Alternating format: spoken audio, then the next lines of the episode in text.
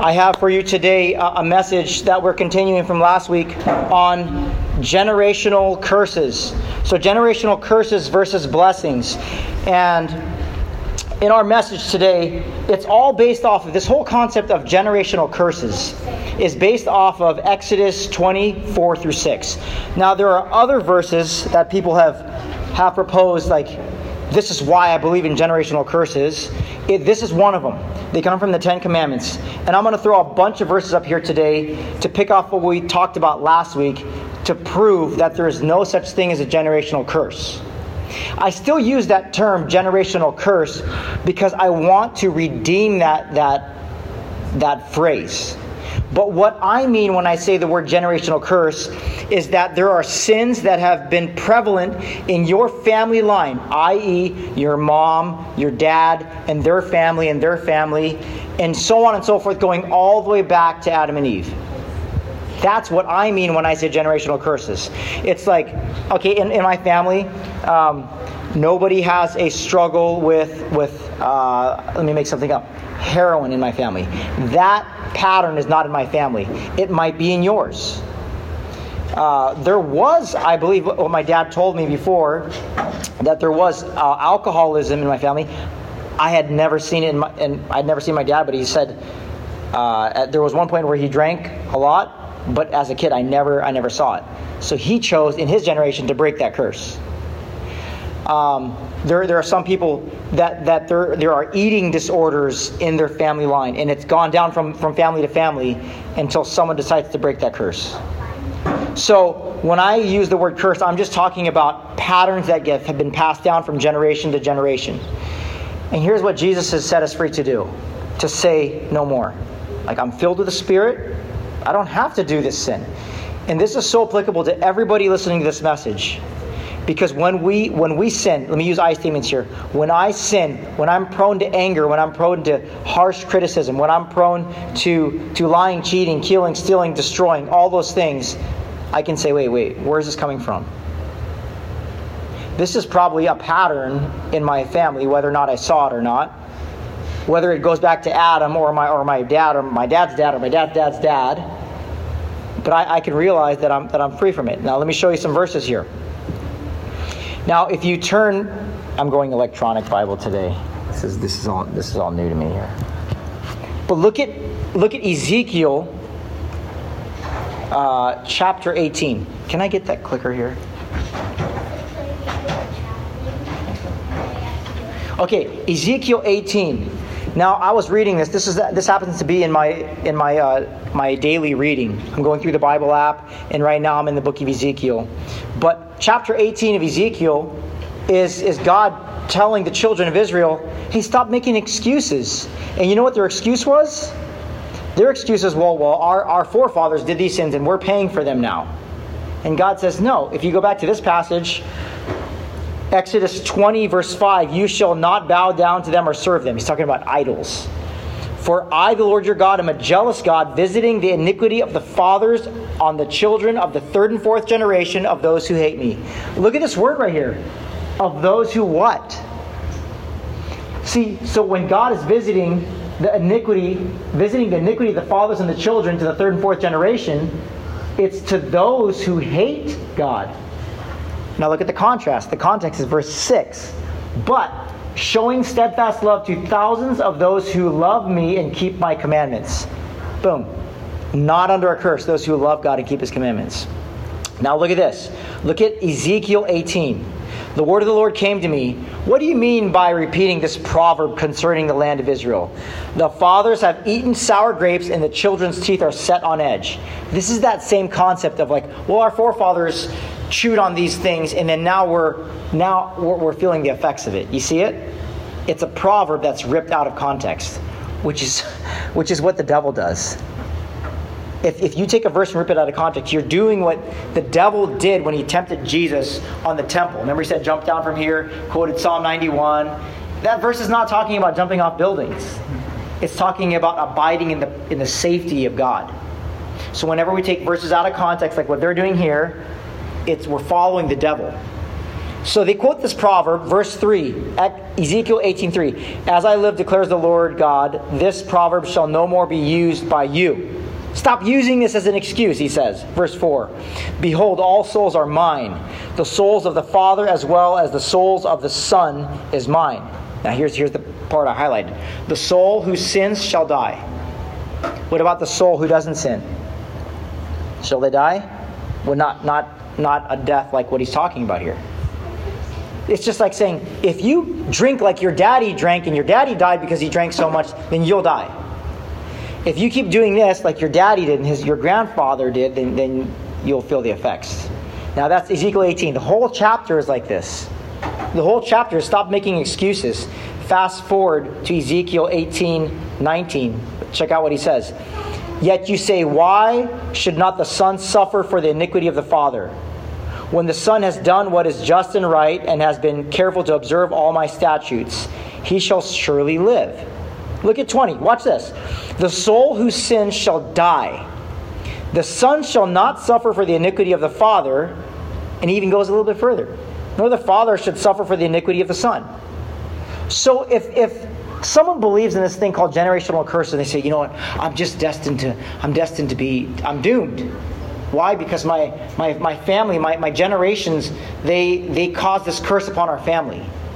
And, and people could say this about, I don't know, pick a famous family. I don't know, like, like, like the Kennedys. They, they, could, they might say, and I have never talked to any of them, they could say, well, we're obviously cursed. You know, look at all these assassinations and these killings, and, or, or a lot of families, okay? But here it's saying, no, you're not going to pay for the sins of your forefathers right? You don't have to. The reason why we're suffering, children of Israel, the reason why they might be suffering is because they're repeating the sins. Now look at Jeremiah. Jeremiah the prophet also talks about this.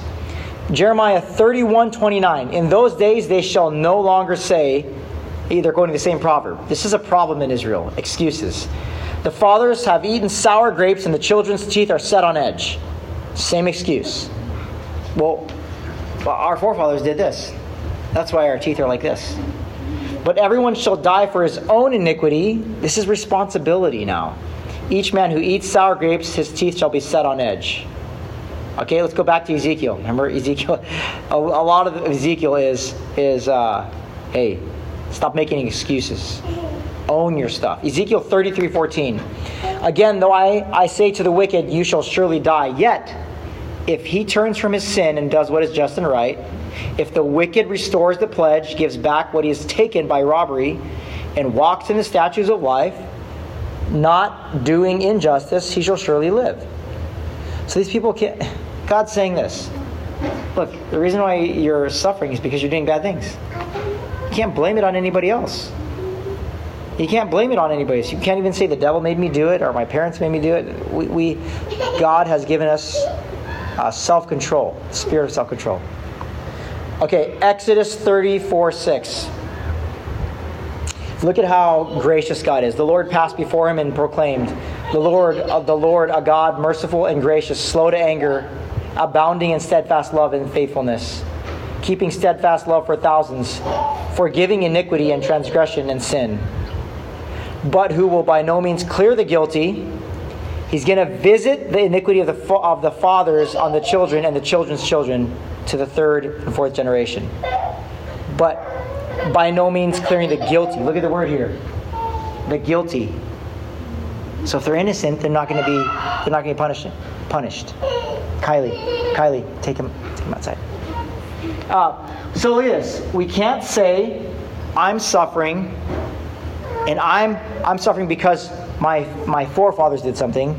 God's saying here, no, the guilty do. Okay, one, one more verse here, and I'm going to pull from the New Testament. Acts 10 43. To him all the prophets bear witness that everyone who believes in him receives forgiveness of sins through his name. This is a catch all. Like, forgiveness is for everyone. Forgiveness is for everyone going back to Ezekiel 18, 20, I know I'm bouncing all over the place, but I'm, I'm over and over and over. I just wanted to show and demonstrate that there's no excuse. There's no excuse for, for this generation. we can't blame the previous generation of, of why we're going through suffering. We can choose to break generational curses, break generational patterns. The son shall not suffer for the iniquity of the father, nor the father suffer for the iniquity of the son. Okay, we covered that one. This is this is the last verse I'll share. This is the one I go to when I talk when I'm talking to someone who wants to be set free from drugs, from alcohol, from from from lust, from porn addiction, from all these things they might have re- might have learned growing up. I say you can be totally free. Why? Galatians 3:13. Christ redeemed us from the curse of the law by becoming a curse for us. For it is written, Cursed is everyone who is hanged on a tree so that in Christ Jesus the blessing of Abraham might come to the Gentiles, so that we might receive the promised Spirit through faith. So, believers have been set free from every kind of thing. And as you think about what things have been that you saw growing up in your household, if you think about the things that you saw, the things that you're exposed to, the things that you saw at school growing up from kids who saw it from their parents, and you can come up with a big list. Physical things, psychological things, sociological things, and uh, spiritual things. And this is for you. This is for you to to uh, to really sit down and think. Why do I do the things that I do? Did I learn these things? Did I pick them up? Is it in my bloodline? Some people would think that it's a chemical imbalance that they that, that's out of their control. I still believe everybody is is held accountable to their own decisions. And I can't blame the chemicals in my body. So here's a prayer that I, I, I was sitting at uh, a Sir uh, coffee shop today, and, and uh, I wrote this prayer that would help anybody in, in closing here. Now, uh, you would need to pray Lord, what do I need to confess? Because one of the things that one of the verses talks about confessing the sins of your forefathers. So think about something your grandpa did or your dad did, and, and, and we say, Lord, I, I confess on their behalf these sins. And I also confess that I did it. And I choose not to anymore. Here's the prayer. If you're joining us online, check, check this out. Gracious Father, there are sins in the, you fill in the blank in the Barang family, okay, in the Knoll family, in the Roy Bell, whatever, in the Smith family, in, in the in the in the black family, in the white family, whatever. There are sins in my family that have destroyed us. The sins that have been passed down from the generations to generations are obvious. This, this, and this, and you name it. I would. The first thing I think about is anger. I, I get angry all the time, and I'm like, wait a minute I, I saw that somewhere else before. I too have participated in the sin of anger. Thank you for your forgiveness. On behalf of the family, I confess and renounce the sins of, you name it. I rejoice in the truth that Christ redeemed me from this curse of the law by becoming a curse for me. I talk a lot about this tree, right? And our tree can be so filled up full of full of uh, just bad fruit. And as I confess these things, it's like pulling up roots from the ground and all the bad fruit dying. And then, here's what we have here. person who has all their sins confessed is like their mind is so clear now. So clear and so free. So that's all I have. I, I said I would end right at uh, 6.30. Let me close this with prayer. Father, thank you that there is really no such thing as a curse in the sense that I'm suffering today because of the sins of my forefathers and there's nothing I can do about it. Thank you for the truth that we found here in Galatians and the truth that we found in Ezekiel that, Lord, I'm probably suffering because of some choices that I've made. And I'm probably making those choices because I've learned those things growing up. I was surrounded by it. But Lord, today, empowered by your Holy Spirit, we choose to say no to those things. Thank you for the power and the Holy Spirit that you give us to say no to those things and to say yes to you. In Jesus' name, amen.